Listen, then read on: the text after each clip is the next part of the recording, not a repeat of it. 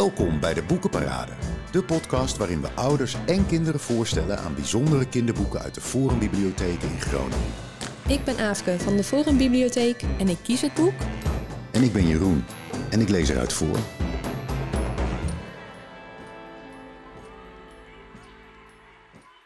Wow, wat heb jij voor een mooi boek uh, meegenomen? Ja, het is een prachtig winters boek eigenlijk, uh, zie je? Ja, inderdaad. Er zit een bos en allemaal sneeuw. Ja, prachtig. En donker. Nou, zeg het maar. Welk uh, boek gaan we lezen vandaag? Uh, vandaag lezen we Veo en de Wolven van Catherine Rundle. En uh, het is in het Nederlands vertaald door Jenny de Jonge. En waar gaat het over? Um, Veo gaat over een meisje Veo dat in Rusland woont samen met haar moeder. En zij zijn wolfverwilders. Het boek speelt zich lang geleden af, 19e eeuw. Um, in Rusland. En heel veel rijke Russen hadden vroeger een wolf als huisdier. We weten allemaal dat wolven natuurlijk wilde dieren zijn, dus dat ging nooit lang goed. En dan kwamen de wolven bij uh, Veo en haar moeder om ze weer wild te maken, zodat ze weer in de natuur konden leven. En ja, het is een heel mooi verhaal, prachtig geschreven, heel spannend, een stoer verhaal, uniek verhaal, echt een pareltje. En waarom vond jij het zo'n mooi boek? Ja, ik vond het zo'n mooi boek, omdat um, je helemaal in het verhaal zit. Je helemaal meegesleept en het ja, zo spannend. En ik las het uh, in het zonnetje. En ik had af en toe gewoon echt een rilling over morgen. Omdat ik dacht, oh, ik zit in die kou. Het is, ik zit in Rusland, in die Siberische kou met wind en sneeuw. Dus ik kan gewoon heel pakkend schrijven, heel vlot schrijven. En er gebeurt heel veel. Het is gewoon een heerlijk avonturenverhaal. Vanaf welke leeftijd denk jij dat kinderen dit boek kunnen lezen? Um, het boek is geschikt om te lezen vanaf een jaar of tien. Er staan soms al wat moeilijke woorden in of uh, lastige stukjes, ook wel spannende dingen. Dus vanaf een jaar of tien uh, kun je het zeker lezen.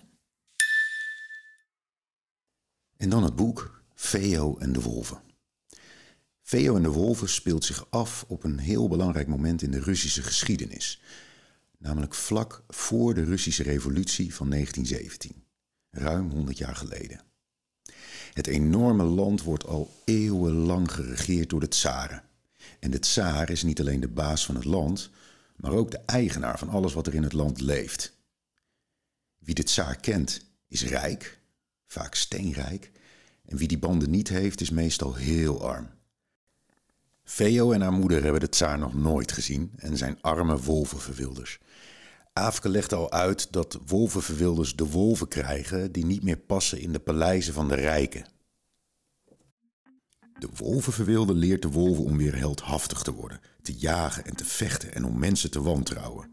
Hij leert ze huilen, want een wolf die niet kan huilen is als een mens die niet kan lachen. En dan gebeurt er iets ergs. Er komen soldaten van het tsaar langs en zij zeggen dat wolven van Veo en haar moeder dieren in de bossen aanvallen. En die dieren zijn eigendom van het tsaar. Onder de soldaten is generaal Rakov, een ijskoude en vrede man die de mensen in het land terroriseert. Rakov en zijn mannen komen naar het huis van Veo en haar moeder met een waarschuwing. Als één van hun wolven iemand aanvalt, dan zwaait er wat. En voortaan moeten ze iedere wolf die ze gestuurd krijgen doodschieten. Bevel van de tsaar. De weken erop zijn heel spannend voor Veo en haar moeder. Ze gaan door met hun werk, maar moeten heel voorzichtig zijn dat ze niet betrapt worden met wolven. Intussen leert Veo Ilja kennen. Een jonge soldaat die helemaal niet vreed wil zijn en belooft om Veo niet te verraden. Op een dag komt Ilja buiten adem met vreselijk nieuws. Broospoot, een van de wolven die Veo en Marina verwilderen, is doodgeschoten omdat hij een soldaat aanviel. En Rakov en zijn mannen komen eraan. Vier brandende toortsen, vier soldaten, en ze hadden geweren. Eén belafte een bevel en de andere begonnen lampen kapot te gooien, ramen in te slaan met de kool van hun geweer. Veo drukte zich tegen de muur met een hart dat woeste keer ging in haar borst. Ze rende terug naar haar kamer en greep een ski en stormde de gang door naar de woonkamer. Ze zag haar moeders silhouet met haar rug tegen de muur, zwaaiend met een mes. Veo zwaaide wild met haar ski om zich heen. De kamer was halfdonker, maar de man die haar wilde grijpen had de handen en tabaksgeur van Rakov. Veo trok haar bovenlip op en liet haar tanden zien. Ze draaide de ski in haar handen andersom, hield hem met de scherpe punt vooruit, stootte deze keer naar voren en stak. Een afschuwelijk zuigend gevoel zei haar dat de ski een week doel had getroffen. De man brulde en zijn speeksel vloog in haar gezicht toen hij naar haar graaide. Ze durfde niet te kijken, liet de ski vallen en rende, stootte een stoel om met haar knie, griste in het voorbijgaan haar tas mee en sloeg de achterdeur met een klap achter zich dicht. Ze was verblind door de tranen en door nog iets. Rook. Haar huis stond in brand. Ze deed haar handen over haar oren en gilde. Uit het brandende huis kwam een stem. Een kreet. Veo, rennen! Veo's moeder wordt meegenomen naar de gevangenis in Sint-Petersburg. Dat weet ze van Ilja en samen besluiten ze om haar te gaan bevrijden. Over die tocht naar de gevangenis gaat een groot deel van het boek. Ze leren mensen kennen die, net als Veo, alles kwijt zijn door Rakov en zijn mannen. Maar iedereen is zo bang voor hem dat ze niks durven doen. Maar als ze horen dat Veo, een jong meisje, het wel durft op te nemen tegen Rakov, verandert dat.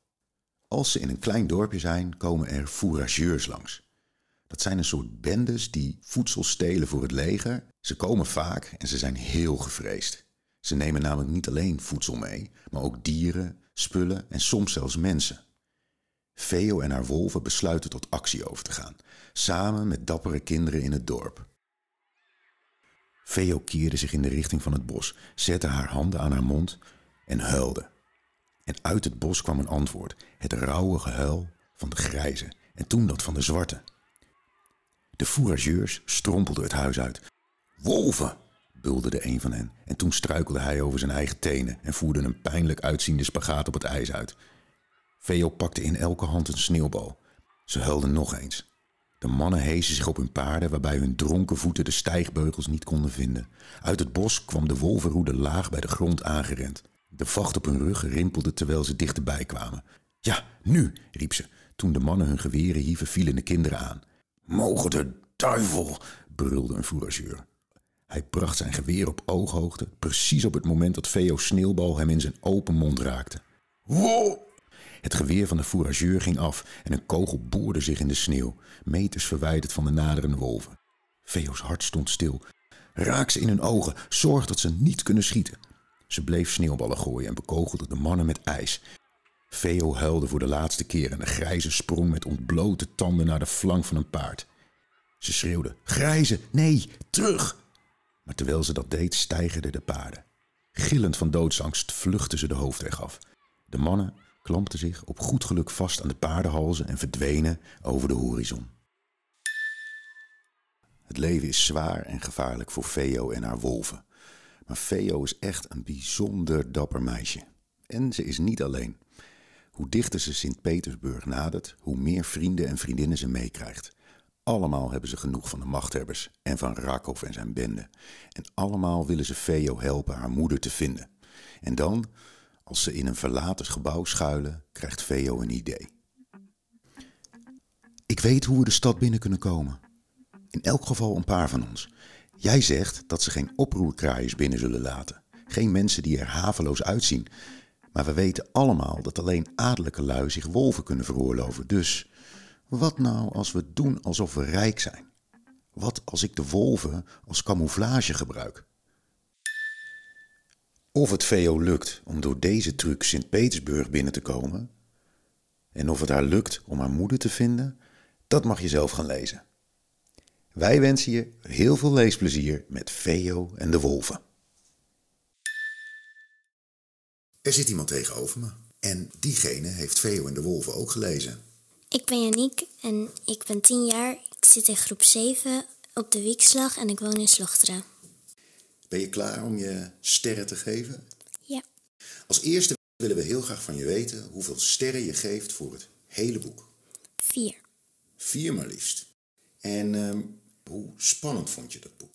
Ook 4. Vertel eens waarom vond je het zo spannend? Nou, ze gingen ehm, heel veel aanvallen, heel veel vechten. En ehm, En ehm, er waren ook hele verdrietige stukken in, hè? Wat vond jij het verdrietigste stuk? toen de grijze wolf doodging. Ik dacht al dat je dat ging zeggen. hey, en hoe grappig vond je het boek? 2. Oké, dus niet, het is niet een heel grappig boek. Nee, Maar Vond je het boek ook leerzaam? een beetje. En hoeveel sterren gaf je daaraan? 3. En wat heb jij ervan geleerd?